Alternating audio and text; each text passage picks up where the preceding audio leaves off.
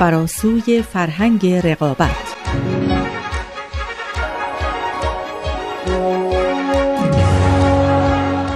We've literally, as a result, transformed the conditions of our own existence on this planet.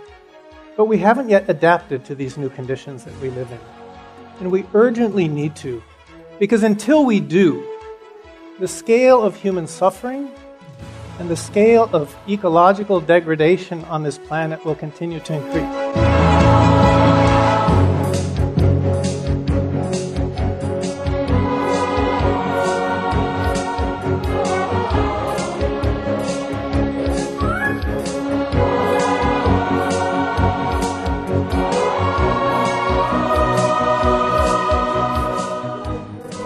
همراهان عزیز درود بر شما آزاده جاوید هستم. میزبان شما در برنامه فراسوی فرهنگ رقابت. در این مجموعه تلاش می کنیم تا به بررسی نظرات دانشمند معاصر استاد دانشگاه وسترن واشنگتن پروفسور مایکل کارلبرگ در یکی از کتابهای ایشون بپردازیم. کتابی به نام فراسوی فرهنگ رقابت که نام این برنامه هم از اون گرفته شده. در خدمت میهمانان گرامی این برنامه هستیم. جناب مازیار فرح بخش کارشناس مسائل اجتماعی و خانم سارا حامدی دانشپژوه علوم و مطالعات اجتماعی. خیلی خوش آمدید خیلی ممنون. من هم خیلی خوشحالم از اینکه یک بار دیگه این توفیق رو دارم که در خدمت شما باشم. سلام وقت شما بخیر. خوشحالم در کنار شما و شنوندگان عزیز این موضوع رو به پیش می‌بریم. سپاسگزارم. دوستان ما در این مجموعه به علت جدید و بدی بودن نظرات پروفسور کارلبرگ در مورد رابطه میان فرهنگ و رقابت به این کتاب می‌پردازیم. از شما دعوت می‌کنم تا در ادامه ما را همراهی کنید.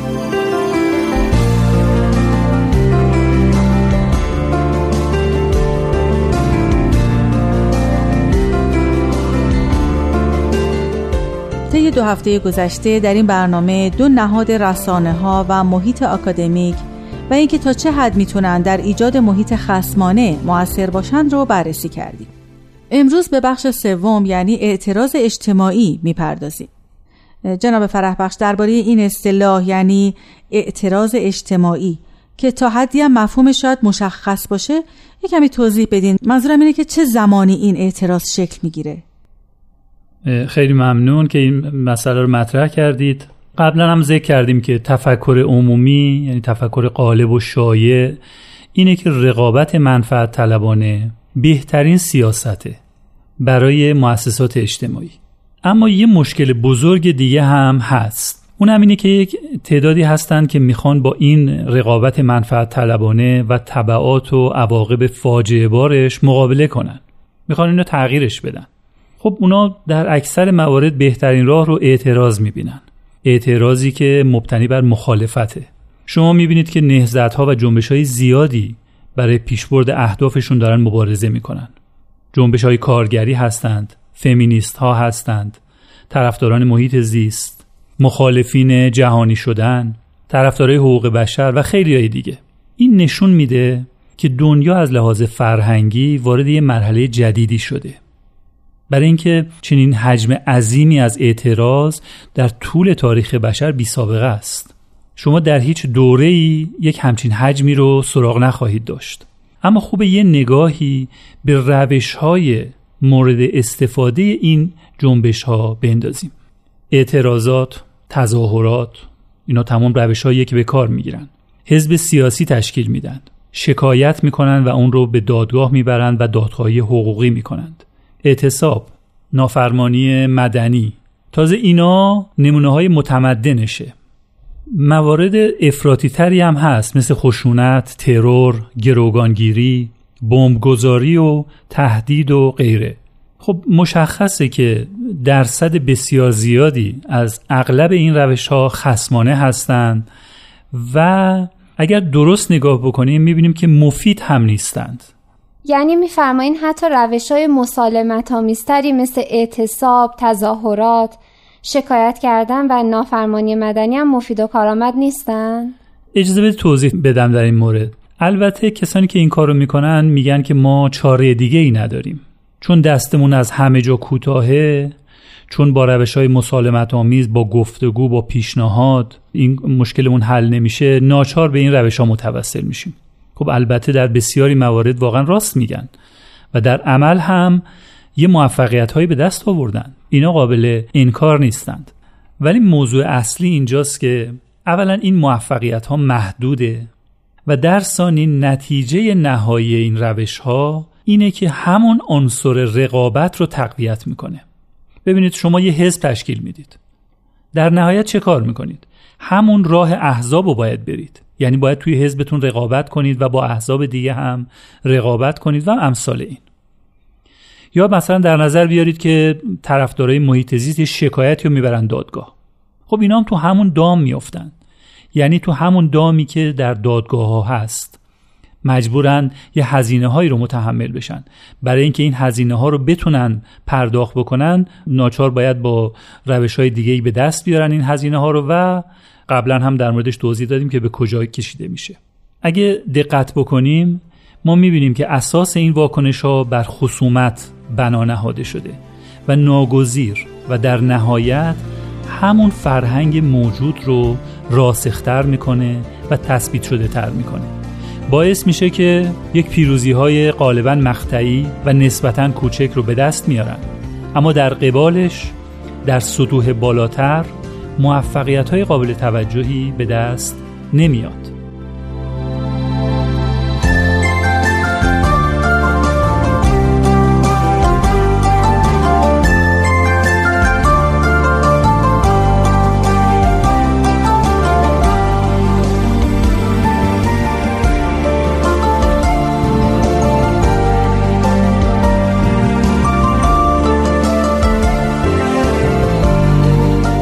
مثلا در همین موضوع محیط زیست. شما می‌بینید که نرخ رشد شتاب تخریب محیط زیست خیلی خیلی بیشتره از پیشرفت هایی که حاصل شده. یعنی اونها ممکنه یه جاهایی یک موفقیت هایی به دست میارن اما وقتی که در پایان سال یا پایان دهه بررسی می‌کنن می‌بینن که بسیار بیشتر از اون که درست شده باشه بیشتر خراب شده. یعنی نتونستن این نرخ رو کاهش بدن. یا یه مثال دیگه جنبش های کارگری. شما ببینید بیش از 100 ساله که اینا دارن اعتصاب می‌کنن اعتراض می‌کنن حتی حزب تشکیل میدند. خب در قبال این اعتصاب و اعتراضاشون تونستن یک قوانینی رو هم در واقع به تصویب برسونن. قوانینی مربوط به مثلا حداقل دستمزد قوانین در مورد ساعت کار و نظایر اون رو. ولی وقتی در کل نگاه می‌کنید فاصله بین فقیر و غنی و فاصله بین سرمایه دار و کارگر مدام در حال افزایشه. روز به روز داره این فاصله بیشتر میشه و خب مسلمه. این طبعاتش در واقع دامنگیر همون کارگر میشه. آقای فرح بخش ولی خیلی هم عقیده دارن که اگه همین اقدامات هم نبود منظورم بیشتر همین اقدامات و اعتراضات مدنیه.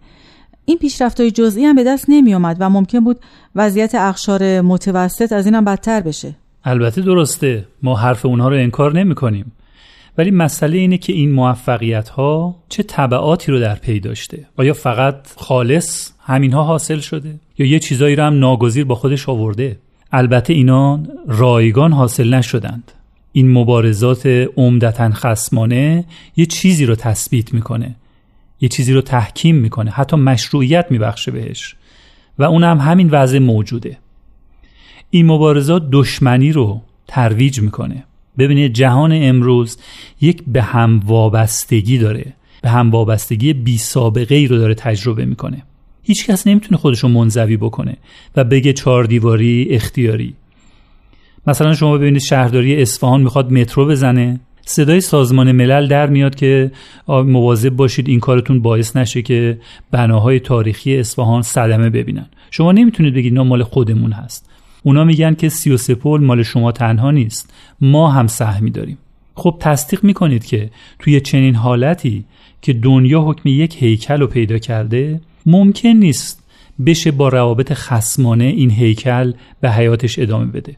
بنابراین اگر شما جنبشی رو تشکیل بدید و مبناش اعتراض باشه اعتراضات خسمانه در واقع دارید در اون جامعه خسمانه نگاه کردن و خسمانه عمل کردن رو ترویج می‌کنید.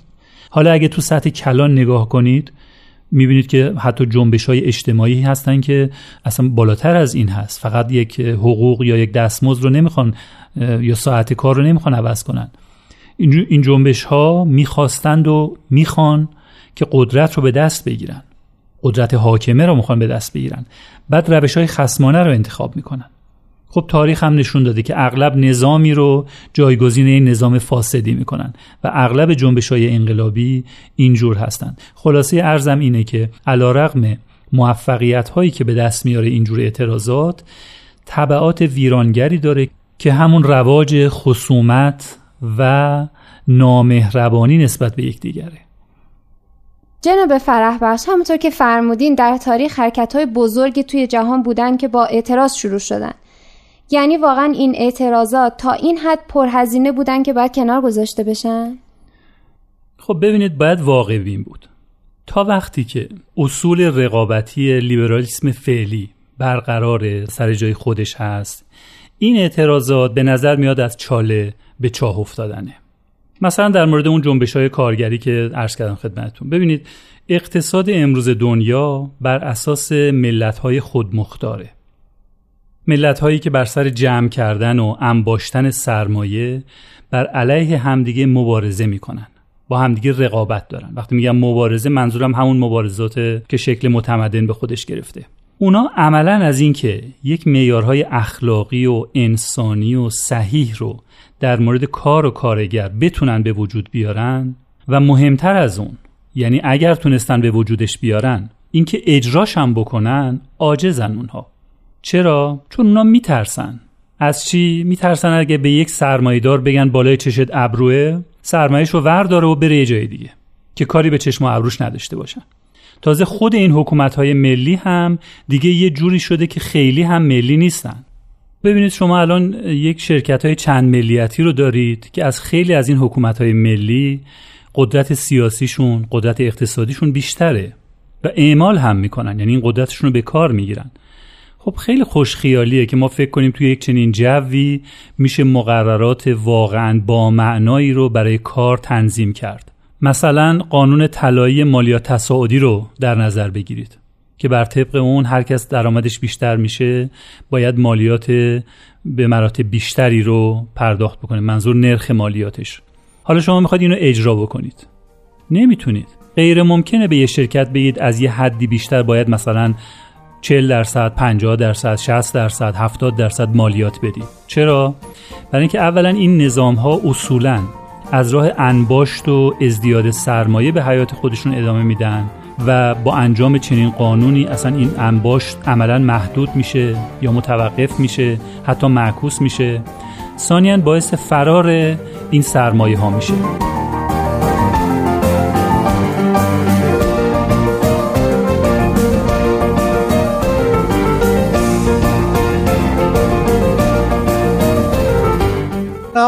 Protest and other oppositional strategies of social change have undoubtedly led to some very important historical advances. We can all conjure up in our memory recent or distant examples of those. And it's entirely understandable that thoughtful, caring, well intentioned people will respond to social injustices and oppression with protest and opposition.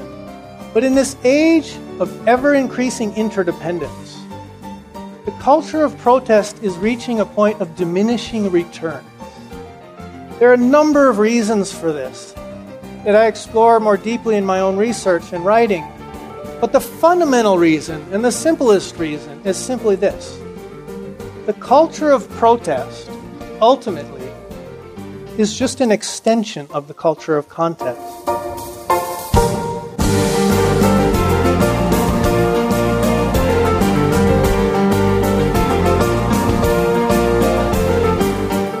دوستان آنچه شنیدید بخشی از سخنرانی پروفسور مایکل کارلبرگ بود در دانشگاه وسترن واشنگتن با عنوان فراسوی فرهنگ رقابت.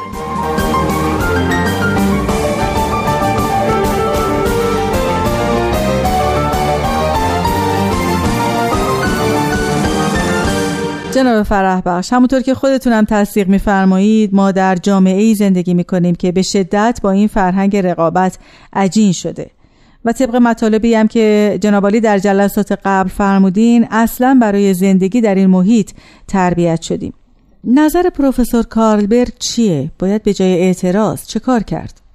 بله در واقع شما به قلب مسئله اشاره کردید که خب اگر این کار رو نباید بکنیم چه کار باید کرد خب ببینید ما توی جامعه زندگی می‌کنیم که ما رو رقابتی بار میاره و چون بخش عظیمی از ما اینجوری هستیم و جوری تربیت شدیم که غیر از اینو نه می‌بینیم و نه میشنویم و نه می‌شناسیم بنابراین عرف و عادت و هنجار شده برامون. حالا اگه بپذیریم اگه بپذیریم که اس اساس مشکلات این رویه هست همین رویه رقابتی. اگر اینو بپذیریم باید کاری که می‌کنیم روی تغییرش متمرکز بشیم.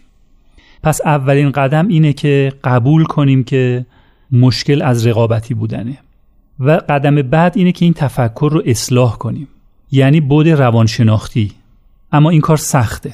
چون یکی از شیوه های فرهنگ رقابت اینه که مخالفین خودشو خوشبین می‌دونه خیال پرداز و آرمانگرا خطاب می‌کنه و اونا رو به هاشیه می‌بره تحقیر می‌کنه و ناتوان می‌کنه. طوری خودش رو توی جوامع و در بین افکار عمومی مطرح می‌کنه که جامعه فکر می‌کنه همین درسته. و وقتی شما می‌خواهید بگید که این درست نیست اول خود جامعه روبروی شما قرار می‌گیره. یادتون هست جلسات قبل یک مثالی می‌زدیم در مورد نهزت آزادی زنان؟ بله. اونها یعنی اونایی که طرفدار آزادی زنان بودن اتفاقا با یک زنهایی روبرو می شدن که مخالف حق رأی زن بودند. مخالف کار کردن زنان در بیرون از خونه بودند. حتی مخالف تحصیل زنها بودند. در واقع یکی از مشکلات بزرگ نه رویارویی با اونایی که از این فرهنگ نف می‌برند بلکه اتفاقا رویارویی با اوناییه که تمام مشکلاتشون از همین فرهنگه ولی ازش دفاع می‌کنند. خب خوشبختانه اینجا جای امیدواری هم هست. تعداد روزافزونی از محققین توی رشته های مختلف وارد این عرصه شدن. یعنی دارن کمک می‌کنن تا این مشکل روانشناختی رو بهبود ببخشن مثلا محققین مردم شناسی هستند روز به روزم تعدادشون داره بیشتر میشه که میگن شکی نیست که ما پرخاشگریم. و شکی هم نیست که این پرخاشگری رو محرک ذاتی انسان برای جلب منافع می‌دونیم. اما شواهد بسیاری هم هست که تایید می‌کنه اجتماعگرایی انسانها رو. و دست بر غذا همین ویژگی تعاونگرایی در انسانها بوده که اونا رو قادر کرده که روی زمین بتونن باقی بمونن و نه محرک های خسمانه از اون طرف توی رشته اقتصاد محققینی پیدا شدن که دارن تو همین جهت حرکت می‌کنن. اونا هم معتقدن که رقابت منفعت طلبانه دیگه موثر نیست. اثرش از تعاون و همکاری متقابل کمتره. یعنی اینا فقط از لحاظ اخلاقی و پیامدهای دیگه اجتماعی نمیگن. حتی جایی که بود اقتصادی مطرحه یعنی سود مطرحه باز میگن که این روش مبتنی بر تعاون و همکاری متقابل در بود اقتصادی هم سود بیشتری رو در مجموع آید می‌کنه. خلاصش این که شما اگر که روابطتون رو بر اساس تعاون تشکیل بدید سودتون هم حتی بیشتر خواهد شد. حتی بعضی از اقتصادونا می‌دیدن که اصولا خود اونا منفعت طلبتر از بقیه شدن. برای خودشون این سوال بود چون بالاخره آمار می‌گرفتن و اینو حس می‌کردن که کسانی که در معرض چنین فرضیاتی قرار می‌گیرند خود به خود تأثیر می‌ذاره روشون و منفعت طلبتر میشن. خب این یه هشدار بود برای اونا. برای اینکه اونا فکر می‌کردن این یه سیستم خونساست. ولی می‌بینن که نه. داره خودش رو در واقع باستولید می‌کنه. خودش خودش رو داره تحقق میبخشه و کمک می‌کنه به تقویت و پایداریش.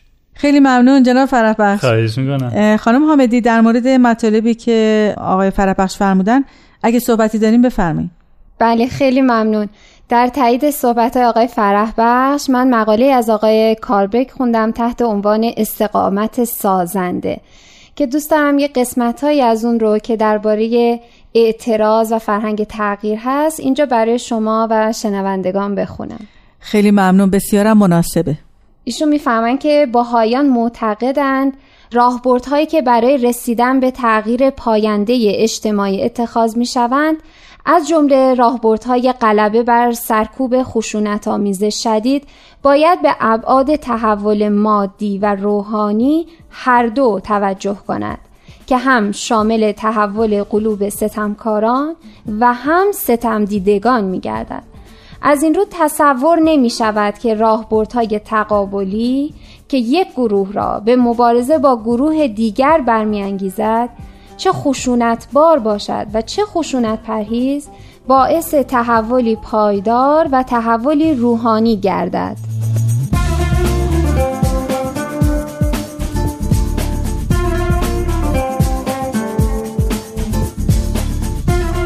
دوستان عزیز به پایان برنامه امروز فراسوی فرهنگ رقابت رسیدیم. جناب مازیار فرح بخش و خانم سارا حامدی از حضورتون در برنامه امروز سپاسگزارم. منم تشکر می‌کنم از شما. خیلی ممنون از شما و شنوندگان عزیز. با سپاس از صدا بردار برنامه رامان و به امید دیدار با شما همراهان عزیز در برنامه بعد. بدرود.